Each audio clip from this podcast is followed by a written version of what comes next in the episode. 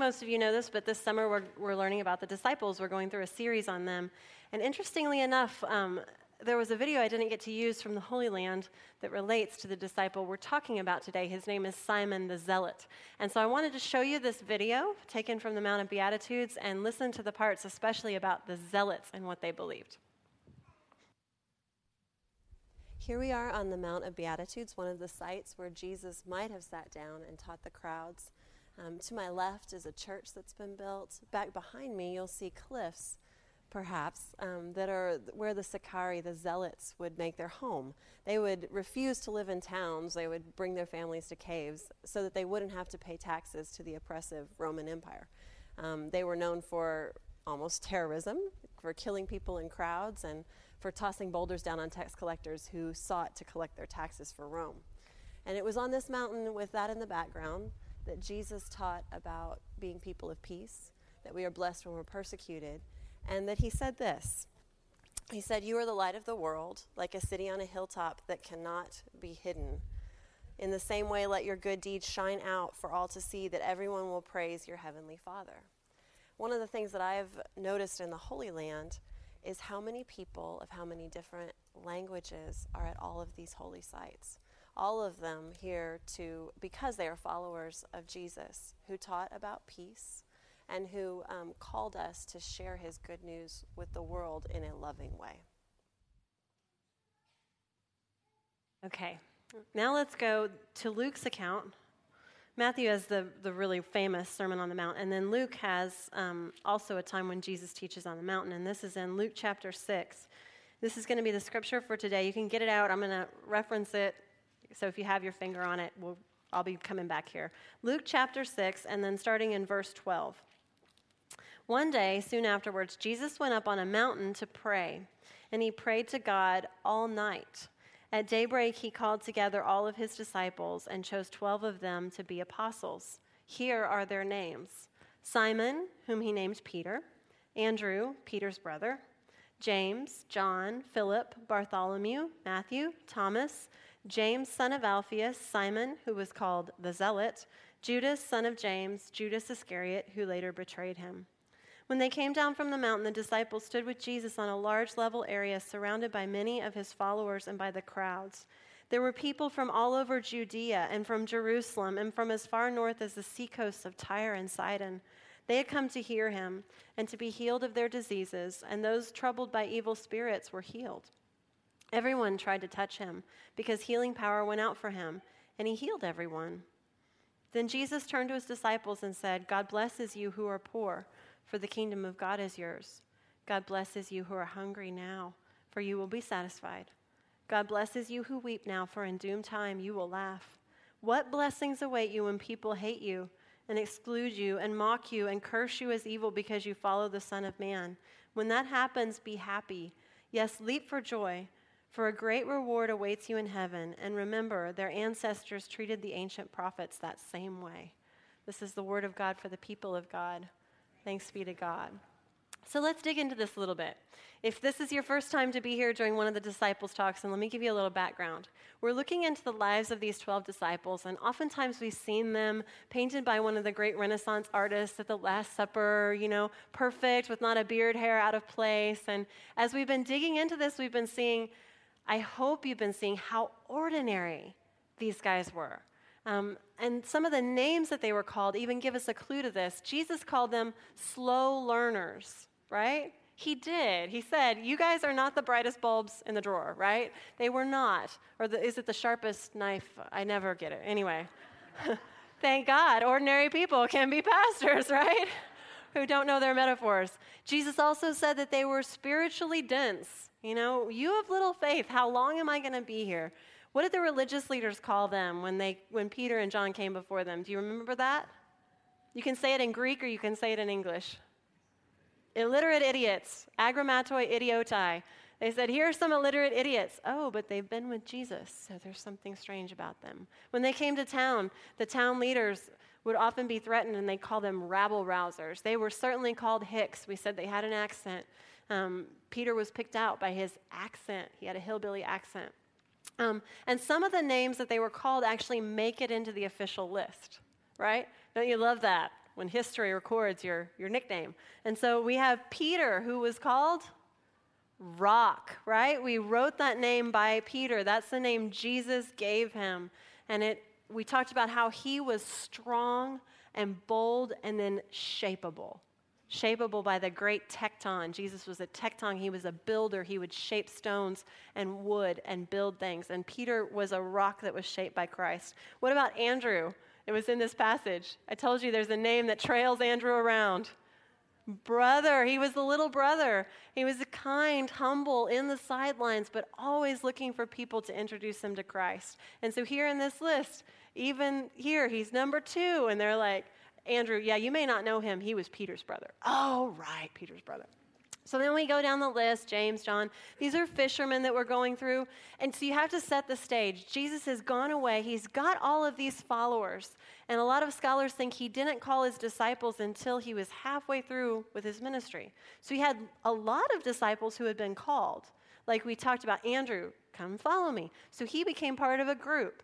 And then there's this day where Jesus goes up on a mountain, spends all night praying, and says, You 12 are going to be apostles. You're going to be sent ones, right? Messengers of this good news. So this is a special choosing, maybe a couple, maybe a couple years before he died, maybe as, as few as 18 months before he died.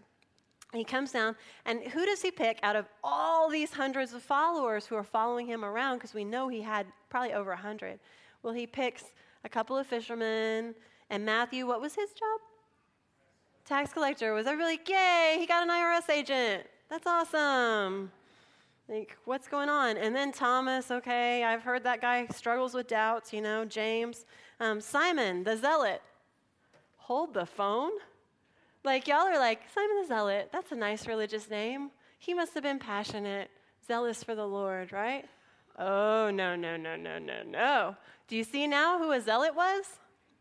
Zealots are the guys hiding in caves because they won't pay taxes, dropping boulders on people who come to try to get them. Zealots were a political party. It was one of four major political parties of the day, and they were the crazy, radical political party. They came from that backwater, rebellious area of the country. You know the name of it, right? Galilee. Really, Galilee was known for the crazy rebellious ideas. And so they had been born the Zealots around 6 AD, a little bit before that actually, and it came to a head in 6 AD. So Judas or Jesus was a little boy. There was a man named Judas the Galilean who led a rebellion against Rome, and the main thing was what? Did you catch it there? Taxes.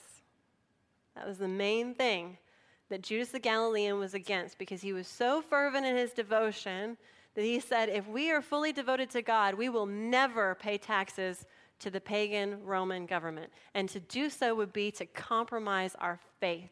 It would be to betray God if we pay taxes. So they led a revolt in Galilee, and Rome eventually came in and crushed it, obliterated it, the Zealot party. Because it was an uprising, and they grabbed their weapons and they fought and they lost. And Rome came and took Judas the Galilean, who has no relation to the other Judases in here. It was just a popular name, right? Like Jennifer. There were a bazillion Jennifers in my age level. I'm sure you've got that. There's a name in your generation, whatever it is, that everybody's named that. Judas was one of those names. They come and get Judas the Galilean. They, you know, kill him, execute him, and then they crucify all of his sons. Because if you got on the bad side of Rome, that's what happened. Well, the interesting thing is, then the Zealot party went underground because they didn't have, their army was destroyed, but they still had some backing, a good amount of backing, but not enough to wage a campaign again. So what they did is they just got selective. And they were very militant, very violent. Many scholars say um, you could call them revolutionaries or you could call them terrorists. So, what they would do is um, you see this knife up here. This is um, the knife of one of the dagger men of the zealots called the Sicarii. Um, and this is the knife that they would carry. It was a curved blade. And what they would do is they would choose their targets. They would say, These people are high up in Roman authority, and if we can kill them um, and kind of make an example, we'll start terror in the society and maybe we can undermine the Roman government. So, what they would do is they would slip the knife into their robes, maybe in their arm or somewhere under here. They would see that high level official, um, or they would see a Roman soldier who was high up, a commander, or a Jewish person who they felt was too conciliatory towards Rome, like a tax collector. And they would try to kill the person in public, but secretly. The Sicarii would sneak up behind them slip the dagger out of their robes and slip the knife into their back between the ribs and into their heart and kill them. The person would drop dead, usually in a courtyard, a marketplace, somewhere like that. People would begin to be screaming because suddenly there's somebody dead. And in the hubbub that followed, the zealot, Sicarii, would slip back to the Galilee area, hide out, and pick their next target. Jesus came down from a mountain to pray. He prayed all night. At daybreak, he called together all of his disciples. He chose 12 of them to be apostles. Here are their names Simon, Andrew, James, John, Philip, Bartholomew, Matthew, Thomas, James, the son of Alphaeus, Simon, the zealot. Whoa. That's some challenging stuff right there. There's a zealot.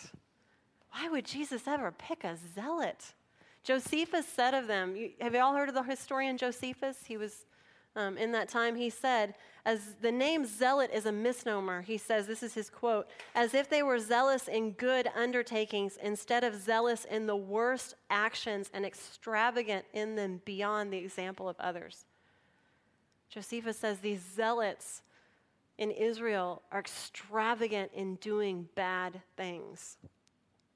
And Jesus picked one. That's challenging. That's challenging for me. That should be challenging for you, and it should be really comforting too.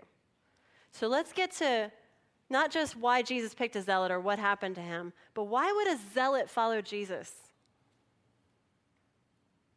I mean, Judas the, Gal- the Galilean, right? The guy who was martyred, that was their leader. Why would a zealot follow our Lord? He wanted to overthrow Rome, the zealot.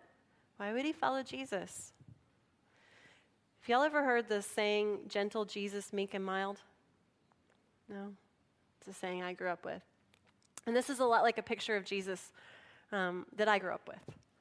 And there's some things I love about this picture of Jesus, and some things that I'm just like, no. I mean, in my old church, we had a picture, in fact, Amber might have used it, of Jesus like this with not a, not a beard hair out of place, you know, perfect.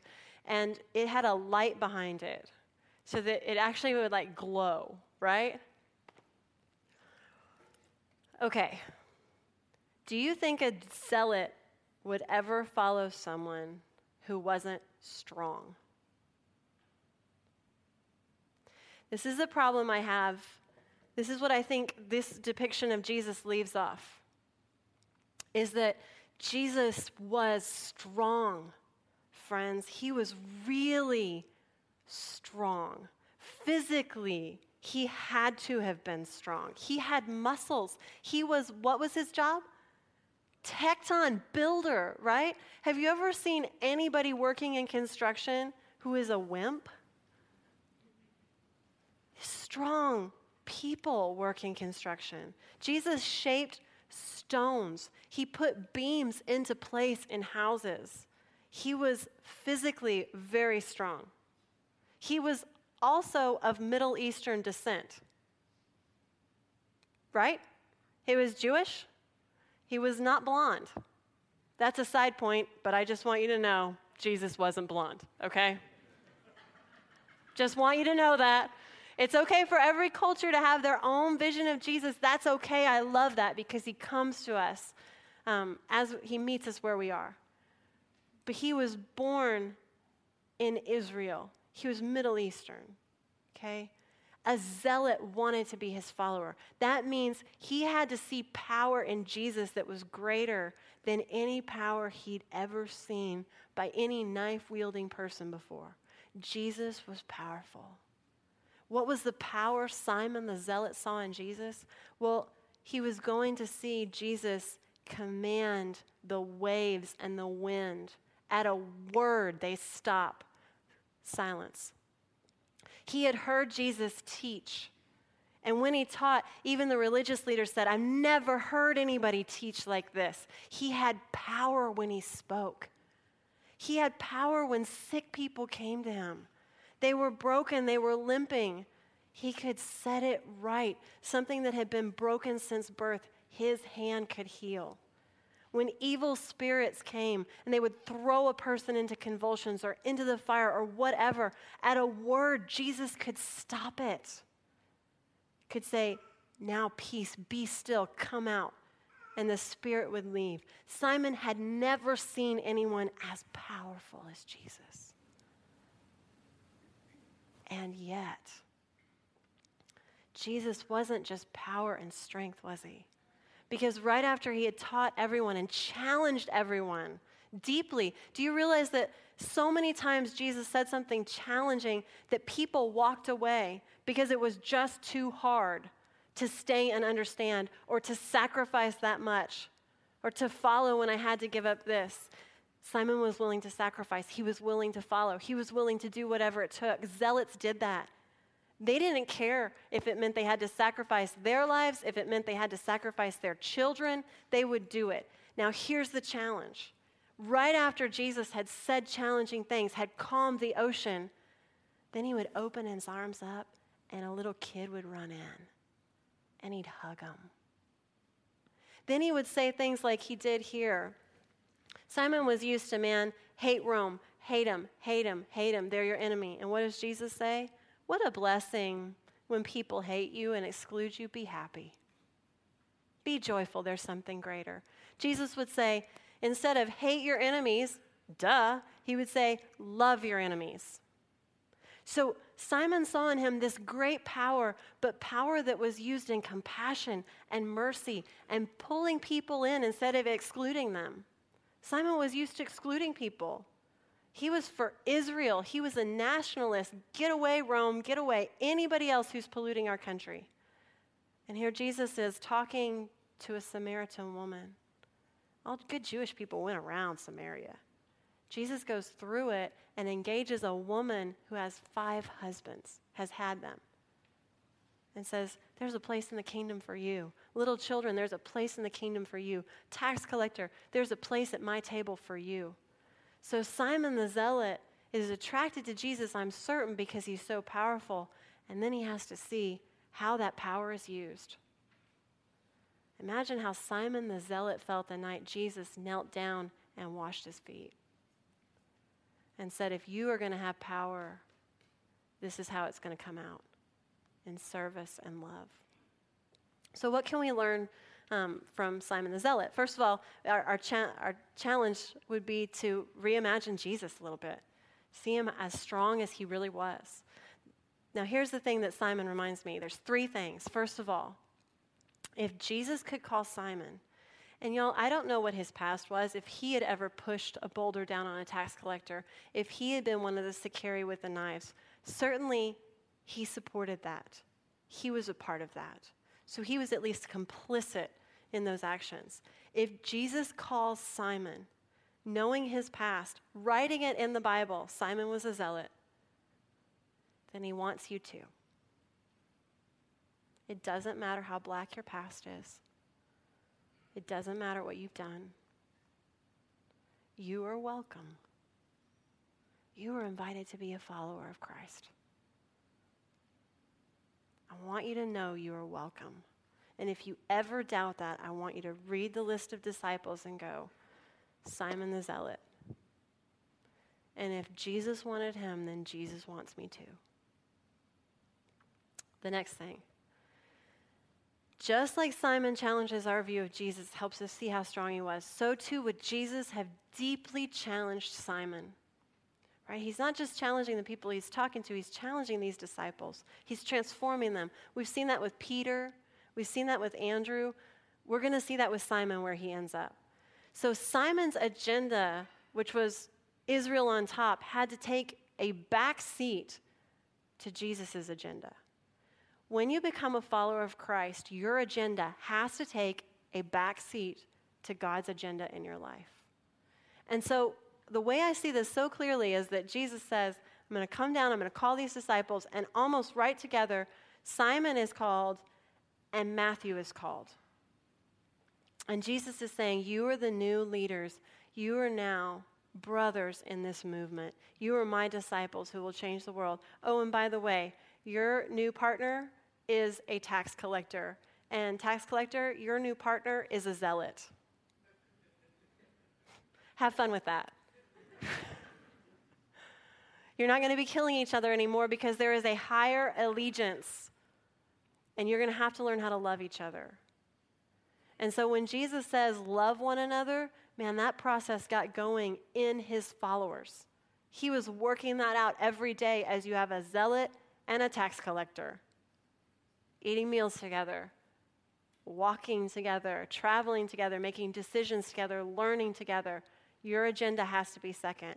Simon would have heard Sermon on the Mount. He's called, right? Woo, we're going to change the world. And then Jesus starts saying, and I can see him saying, you know, when Simon says, uh, Blessed are the poor, Simon's like, Yep, yep, yep, yep. Kingdom of God. Yeah, kingdom of God. God blesses those who are hungry. Yeah, power to the people. God blesses you who weep. You will laugh. Okay, let's hear it. Rome's going down. And then Jesus is like, What a blessing when people hate you. Leap for joy because that's how they've treated all the prophets.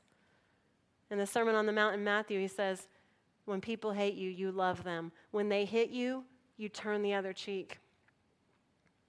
That's radical for Simon's heart to drop his knife and pick up the good news that says, This is really our Savior, our Jewish Savior, is not just to put Israel back on top, He's for everyone. He wants to be for everyone, not just my people, but for the world. And so, first thing, you are welcome. Second thing, man, be challenged. If, if you haven't been challenged by God lately, start listening more. Because there are parts of your life and there are parts of my life that do not fit into the kingdom. Parts of my agenda that have nothing to do with God's agenda, and parts of your agenda that have nothing to do with God's. And so, part of being God's follower is not only saying, I'm loved by the Lord, I'm perfected in that love, but I will allow Christ to challenge me to change me, to confront me, not to make me feel terrible, but so that I can grow, so that I can be more than what I am today. So you have to be confronted. I had seminary professors, Kev, I bet you remember this, that they would say, if you are not being offended by the Bible, you're not really reading it. And all of us were like, remember that? We were like, we love the Bible. I, I love the Bible, right? And the professor would be like, You need to read it. Because if you're really reading it, it will challenge you to your core. Yes, it will affirm you, but it will challenge you. Allow yourself to be challenged by the Word of God, like Simon was. Here's the final thing. Um, finally, following Jesus means being in a community with other people and don't have you ever wished that everyone in the world was as smart as you were and thought just like you did, right? It would be so much easier if everyone was like you, wouldn't it? And we're not all like you. We think differently and we behave differently. And and so too in Jesus' first community, Jesus didn't say, you know, I'm going to get 12 zealots or 12 fishermen or 12 tax collectors. He got this group some knew each other and some didn't. Most were from Galilee, there was one that wasn't. There's all these different varieties. And then he said, and this is what the new community will be based on all of you coming together in my name. So let's just think about how we're different, all of us today. Um, raise your hand if you were actually like raised here in Spicewood. Yeah? Yeah, raised here in Spicewood, okay? Raise your hand if you weren't. And they still accept us, right? we got here as soon as we could. Imagine if, like Simon, they had said, you know what? Those five people who raised their hands, they can stay, everybody else has got to go. Um, we vote differently. Don't raise your hands. I know how you shake out, though, because I know. Um, some of you vote Republican, and you're passionate about it. And some of you vote Democrat, and you're passionate about it. And if Ronnie were here, he'd tell you he votes libertarian and he's passionate about it. And friends, well, however you vote, that's important. Let's be active in the political process. But I have something that is more important Jesus Christ. And no matter how you voted in the last election or how you're going to vote in the next election, when we come here, there is something greater than all of our political differences. And that is the God who calls all of us, who loves all of us, who values our differences. It doesn't matter if you drive a nice car or a bad car, the square footage of your home. All of those differences fade away when you say you can lay hands on this. We love Jesus Christ. And all of us can stack hands on that, no matter where we're coming from, no matter where we were born, no matter how we vote, no matter what kind of car we drive. We're going to lay hands on this. We love Jesus Christ. We are being changed by him. And as a community, like I said in that thing, we are called to be a light to the world. And what better light is there than people who are different, who can put aside those differences and say there's something greater? And that's Jesus Christ. And so, no matter any of that, Jesus is our uniting factor. And so we love each other and we belong to each other and we're in community together. And a tax collector and a zealot are brothers, are disciples, are part of the family, and so are we. This is what happened to Simon. This is how I know he was changed.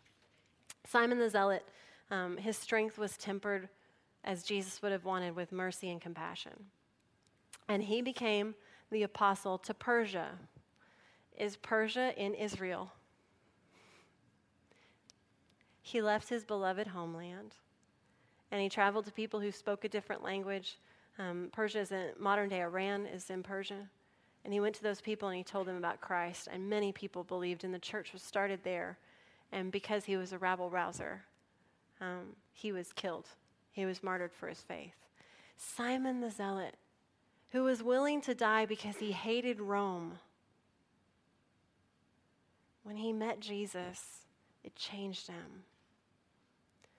And he didn't die because he hated Rome. He died because he loved Jesus so much. And he couldn't wait to share that good news with as many people as he could. Let's pray. Oh God, I thank you so much that you called such a diverse group of people to your side. Um, it helps us to realize that we have a place and that not everyone needs to be like us, and that we don't need to be like everyone. And I thank you for Simon, for what we can learn from him, that he allowed himself to be shaped by you, Lord, to be changed, um, to be strengthened, and to have that strength tempered with passion. And I pray, Lord, that we could be the same, that you would shape us, that you would transform us. Love us, Lord. We need your love. And challenge us because we need to hear that too. And most of all, help us to be what Jesus asked of those first followers that we, this little church on the hill, could be a light in the darkness, could help people still hear the good news, hear the good word, that they are welcome at your side, that you are waiting. We ask this in Jesus' name. Amen.